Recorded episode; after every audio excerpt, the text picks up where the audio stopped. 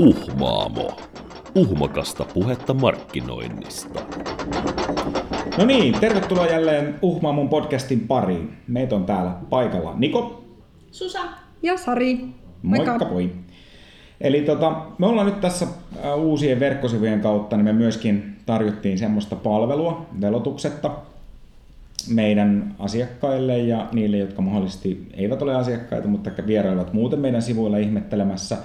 Niin me tarjotaan semmoista velotuksetonta SEO-raporttia, eli hakukoneen näkyvyyden, Googlen näkyvyyden raporttia. Ihan vaan sillä, että tosi monella on pikkasen hakusessa, ne eivät ehkä itse ole niin kuin, ei ole käsitystä siitä, että miten he oikeastaan sijoittuu tuolla Googlen ihmeellisessä maailmassa ja minkälaisiin asioihin pitäisi kiinnittää huomiota. Ja me ajateltiin, että koska me ollaan niitä nyt jokunen tässä pistetty eteenpäin, niin on ehkä jollain tavalla myöskin ihan syytä vähän käydä läpi, että miten tuommoista SEO-raporttia ja minkälaiset asiat siihen hakukoneen näkyvyyteen oikeastaan sit vaikuttaa. Ja myös sitten vinkkailla teille, että käykää ihmeessä kaikki tekemässä sellainen analyysi siellä meidän uusilla sivuilla, niin näette sitten itsekin, että missä teidän verkkosivu menee. Ja toihan nyt on tämmöinen, mä nyt kerron tässä näitä mun kuuluisia anekdootteja, eli tämä kuviohan on tuossa hakukoneen näkyvyydessä, niin se tarina tästä kahdesta metsästäjästä, jotka ovat safarilla. Ja siinä sitten kävellessään siellä safarin savannin ruohikossa niin huomaavat, että ammukset on loppu. Ja nälkäinen leijona lähestyy näitä kahta urheaa metsästäjää siinä, ja ammukset kun on loppu, niin kaverit miettii, että nyt on pakko lähteä sitten pakoon. No, toinen kaveri pudottaa reppunsa siihen heti maahan ja rupeaa kaivaa sieltä sitten jotain sieltä repusta, ja se toinen ihmettelee, että mitä sä niin kuin teet. No, sehän kaivaa sieltä piikkarit, kunnon juoksukengät, alkaa laittaa niitä jalkaa, ja se toinen metsästäjä kysyy, että mitä, että ethän se nyt siis oikeasti voi kuvitella, että sä voitat juoksussa ton leijonan. Sanoi, että en, mutta mä voitan sut. Ja tästä on siis kyse. Eli ei tarvitse olla niin kuin kaikista nopein, pitää olla vaan pikkasen nopeampi ja pikkasen parempi kuin se teidän pahin vihollinen, eli kilpailija.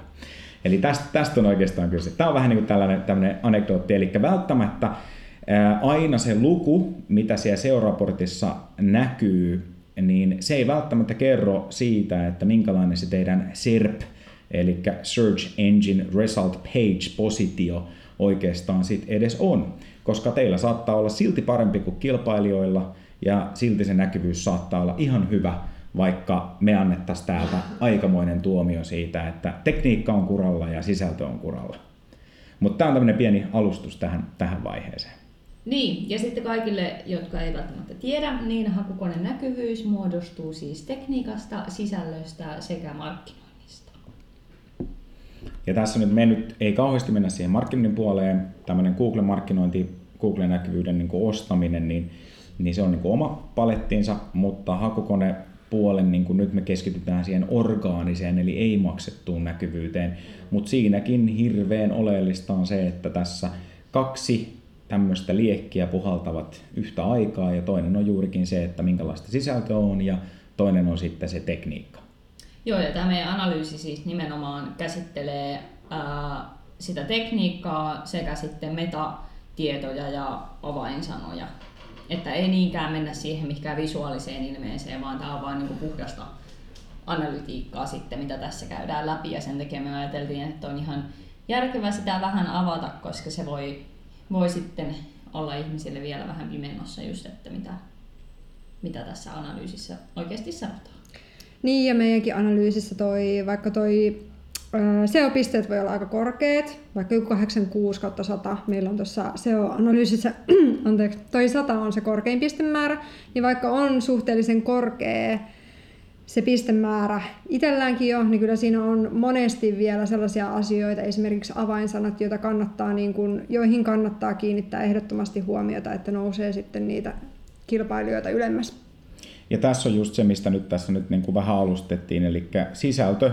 Tekniikka saattaa olla tosi hyvä, koodi saattaa olla puhdasta, siellä on tehty teknisesti ihan oikeita asioita, mutta sisällöllisesti on jäänyt niin kuin tavallaan se tekeminen puolitiehen, eli ihan pikkasen niin kuin metrirannasta, niin siihenkin voi hukkua.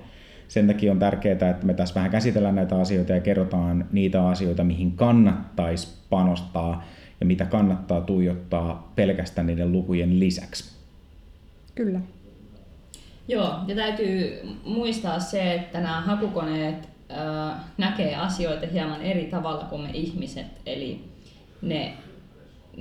ne on hyvin niin kuin menee A-pisteestä B-pisteeseen, eikä niillä ne niin kuin vaan katsoo sen, että mitä siellä lukee ja mitä se tekniikka sanoo ja näin sitten edetään. Että vaikka sä visuaalisesti esimerkiksi nostaisit jotain sisältöä, niin se hakukone voi olla niin kuin huomaamatta sen kokonaan, jos ei sitä ole teknisesti ja sisällöllisesti toteutettu oikein.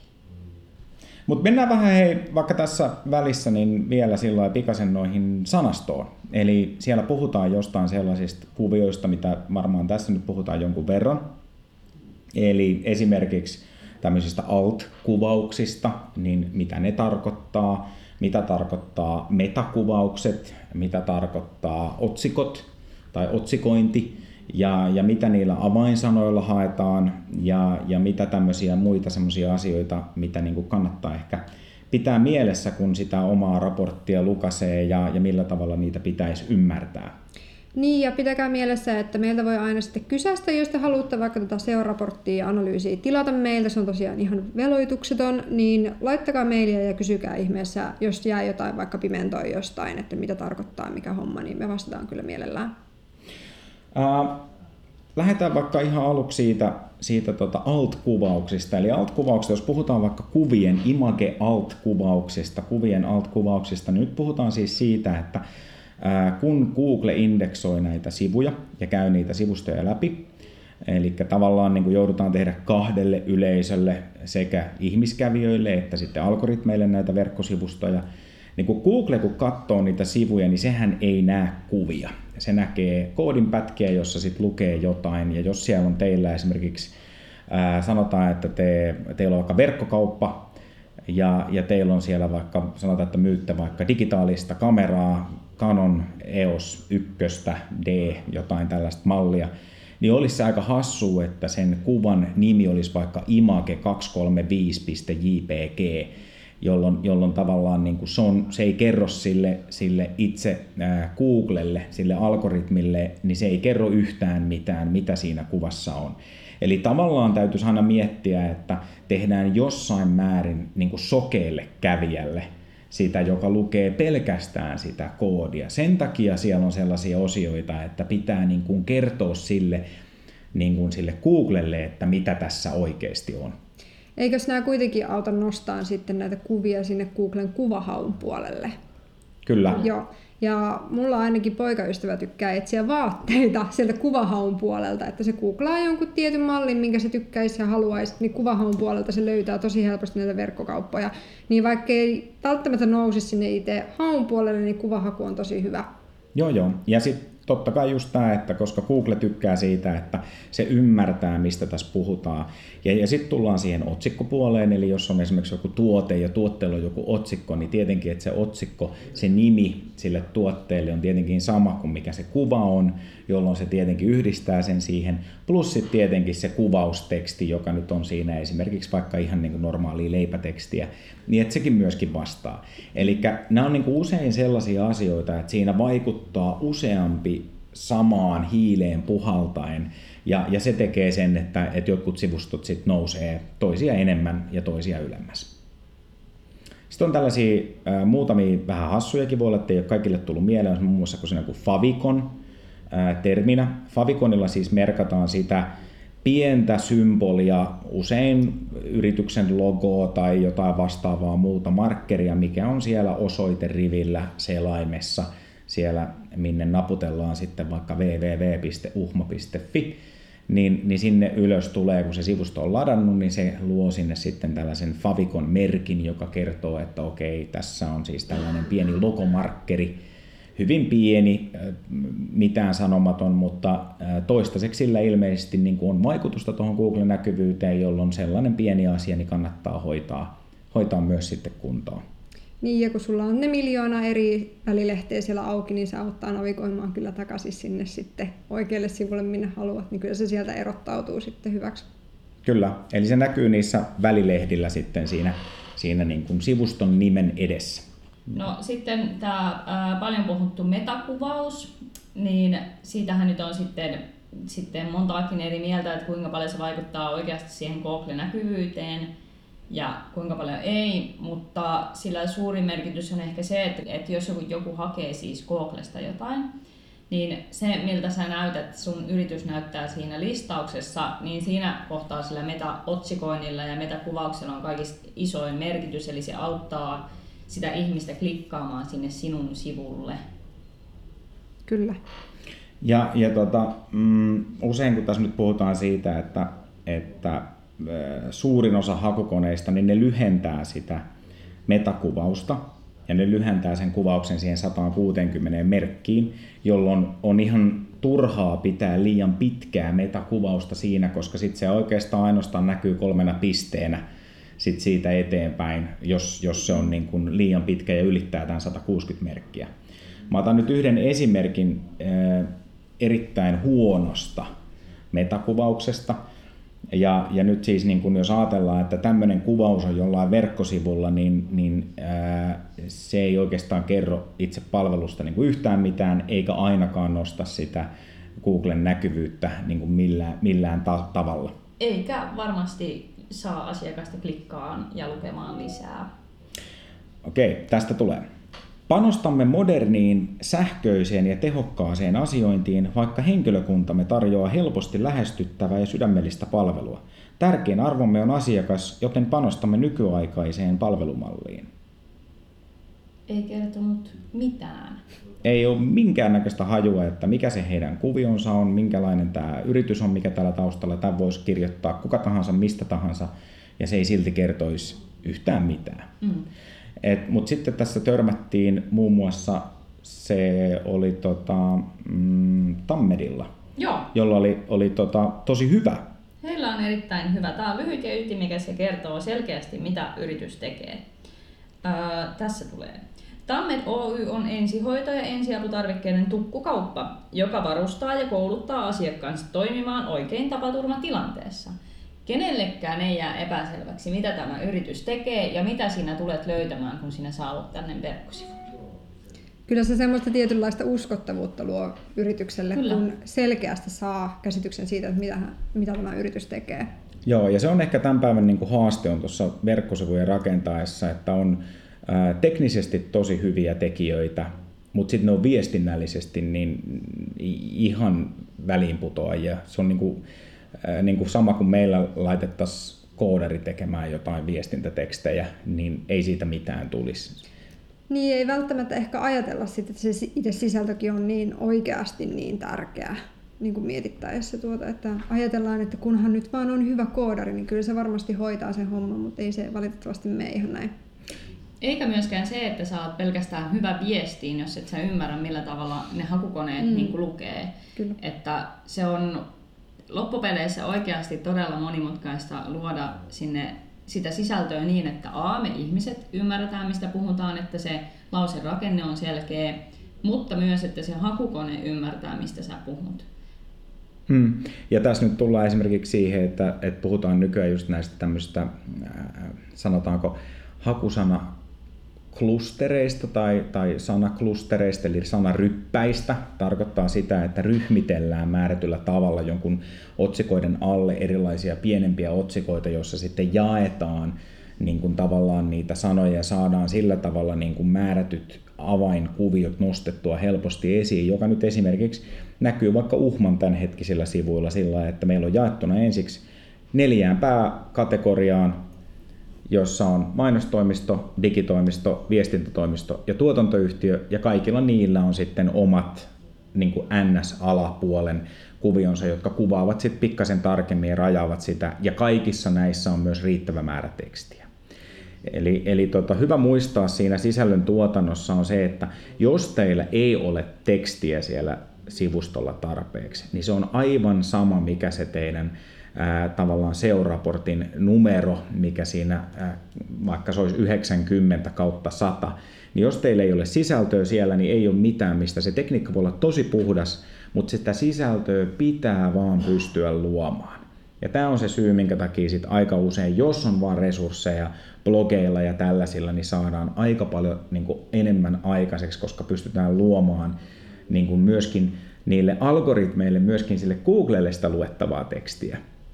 Ja tämä on sellainen asia, mikä sitten taas kasvattaa sivustolla pysymisen aikaa, koska ihmiset löytää sieltä ehkä jotain kiinnostavaa, luettavaa, kuunneltavaa, ehkä myös podcastin, ehkä videoita. Ja silloin kun se ihmisten siellä sivustolla olemisen aika pitenee, niin myöskin silloin Google ajattelee, että piru, tämähän on tosi hyvä sivusto, koska täällä ihmiset viihtyy. Tadaa, välimainos. Meidän uusilla verkkosivuilla on siis myös blogi, ja juuri tänään julkaisin sinne blogin aiheesta, mikä on välitön poistumisprosentti. Ja siitä voit käydä lukemassa sieltä meidän verkkosivuilta lisää. Jos olette tehnyt tämän meidän analyysin, niin suosittelen kiinnittämään aika paljon huomioon just siihen eniten käytetyt avainsanat kohtaan. Eli jos siellä ei ole siinä eniten käytetyt avainsanat kohdassa mitään, mikä viittaa sun palveluun tai tuotteisiin, niin sinulla on siellä vääränlaista sisältöä. Ja sitten yksi toinen, mihin myös kannattaa just kiinnittää tosi paljon huomioon, niin on ne otsikoinnit, että sulla on siellä ylipäätänsä H1 ja H2 otsikoita, ja ne myös kuvaavat sinun palveluitasi tai tuotteitasi, ettei siellä ole vaan esimerkiksi jotain etusivuja, sit H2:na siirry ostoskoriin jne. Eli tässä nyt tullaan just siihen, mitä puhuttiin tuosta, että nämä määrätyt eri osiot niin tukevat toisiaan tosi paljon.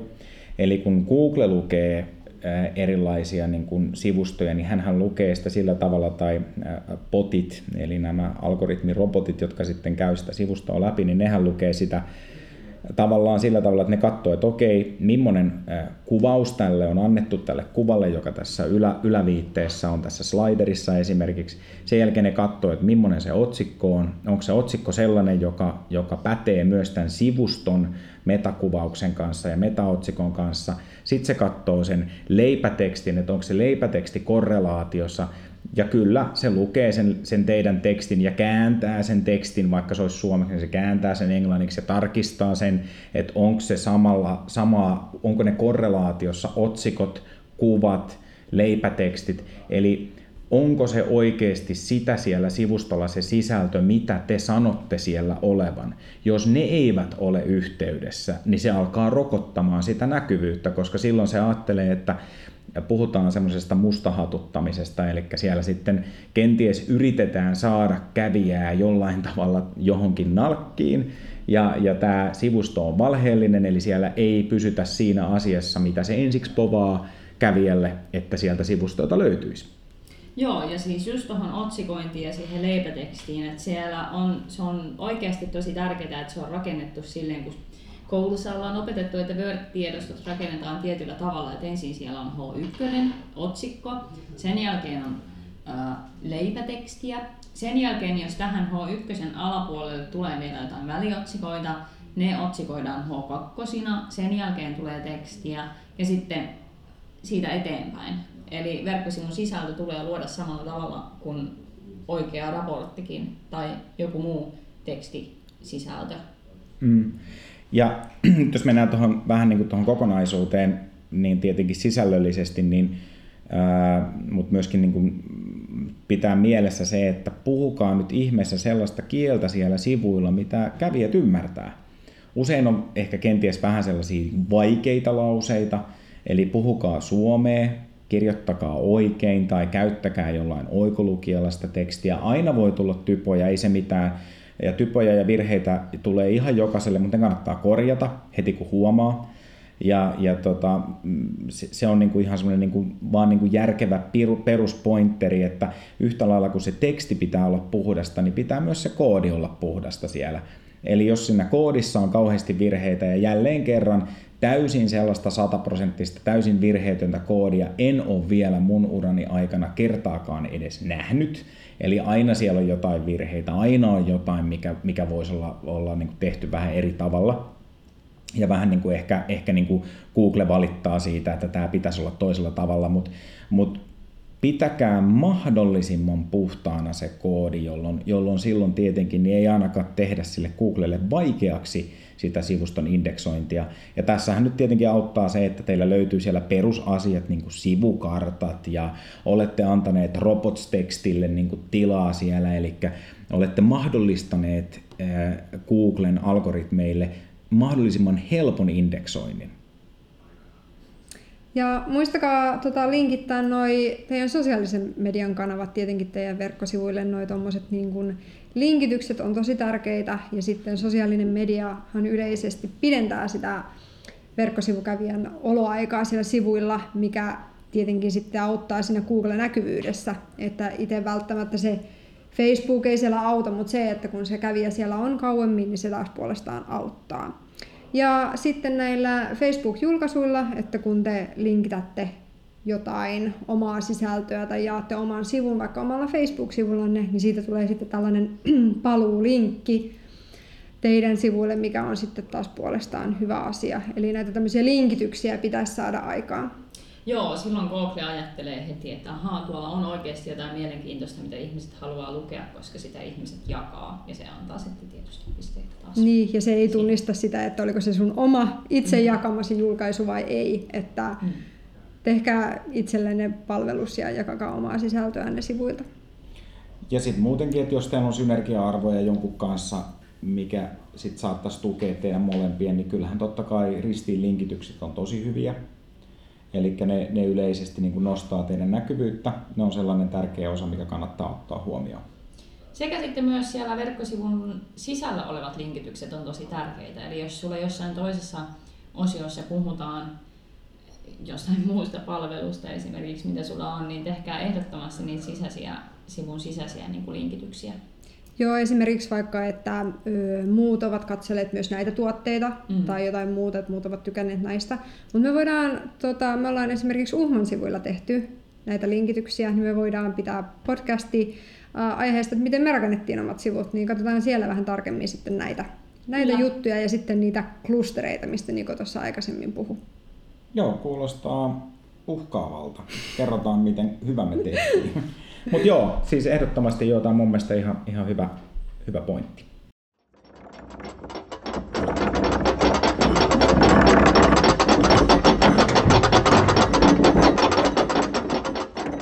No niin, eli nyt ihan sellainen niinku summa summarum tavallaan, että mitkä on sellaisia perusasioita, mitä siitä kannattaa, vaikkei nyt kauhean jokaista asiaa siellä ymmärtäisi ja kaikkea siitä SEO-raportista saiskaan sieltä poimittua, niin jos nyt otetaan sellainen 3 meidän mielestä tosi tärkeitä asiaa, mitä täytyy sieltä niin kuin poimia, niin lähdetään vaikka ihan siitä yleisestä, että mikä se teidän tekniikan yleisluku on, eli se SEO-pistettä, montako olette saaneet, niin jos se jää teillä alle 70, niin sitten olette ankarasti avun tarpeessa. Vaikka olisi just tehdyt sivut, niin menette sen raportin kanssa sitten vaikka sen teidän verkkotekijän luokse ja sanotte, että nämä pitää korjata, koska semmoinen alle 70 arvo on vaan huono. Me ollaan nähty täällä pahimmillaan jotain alle 50 ja sit ollaan jo niin kuin tosi metsässä. Eli pitäkää huolta siitä, että se yleisluku on yli 70 puolta ja sit voitte keskittyä ehkä niihin muihin asioihin. Mutta jos se jää alle 70, niin sit ollaan kyllä kaukana ja ollaan tosi metsässä.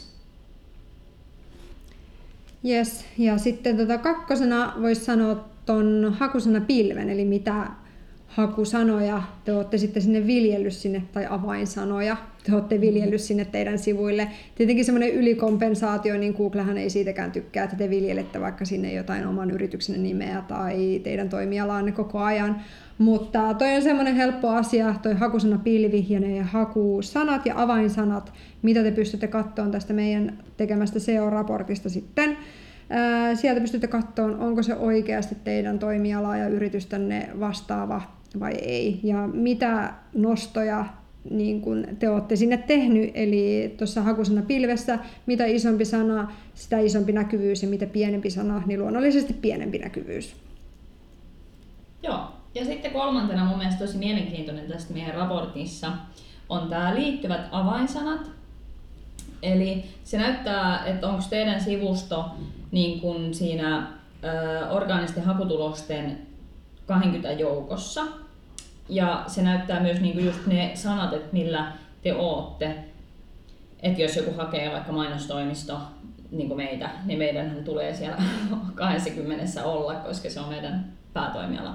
Eli se kannattaa tsekata, niin näette sitten, että ootteko oikeilla jäljillä ollenkaan. Sekä sitten toinen tosi mielenkiintoinen on tämä kilpailijoiden domainit.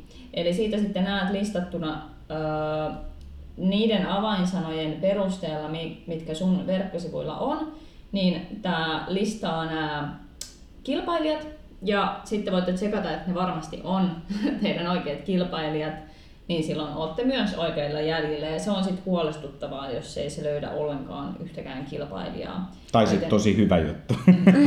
Niin, sitten ei välttämättä olla ollenkaan kilpailua sinun alallasi, mutta se on aika harvinaista. Mutta joo, yllättävän paljon noissa on nyt sitten ollut sellaista, että se ei ole löytänyt yhtään hakusanaa tai yhtään kilpailijaa, niin siinä vaiheessa kannattaa, vaikka pisteet olisi kovat, niin kannattaa jotain tehdä. Kyllä. Katsoa vähän sitä sisältöä. Mutta siinä tämmöinen rautaisannos, totette, että tästä on apua tämän SEO-raportin lukemiselle ja tulkinnalle. Ja jos teillä tosiaan, niin kuin tuossa sanottiin jo aikaisemmin, tulee jotain kysyttävää siitä, niin älkää epäröikö olla yhteydessä, saa soittaa ja laittaa sähköpostia ja kysyä, että mitä tämä oikeasti meinaa. Ja me pyritään sitten neuvomaan parhaamme mukaan. Ja ehdottomasti tämä analyysi kannattaa jokaisen tehdä, kenellä verkkosivu on. Eli käykää nyt ihmeessä tekemässä se, se on siis tosiaankin veloitukseton ja siitä on varmasti apua. Jos siis otatte sen käyttöön. Eli kaikkihan data on vaan niin kuin, tavallaan raapustuksia paperilla niin kauan kunnes tai ruudulla ennen kuin ne oikeasti implementoidaan siihen yrityksen toimintaan ja lähdetään kehittämään sitä kuvioa eteenpäin. Ja se on tietenkin meidänkin tässä Uhmaamon idea, että kaikki yhdessä kehitettäisiin toimintaa ja vietäisiin sitten kuvioita tuloksekkaasti kohti parempaa huomista. Kyllä. Heti uhma.fi-etusivulta löytyy. Jättäkää tilauspyyntö. Joo, ja käykää muutenkin tutustumassa siihen meidän uuteen verkkosivuun ja saadaan taas siitä palautetta, että miten ollaan onnistuttu tässä meidän uudistuksessa. Kyllä. Yes. Kiitoksia. Kiitos. Mitään. Ensi kertaan. Uhmaamo. Uhmakasta puhetta markkinoinnista.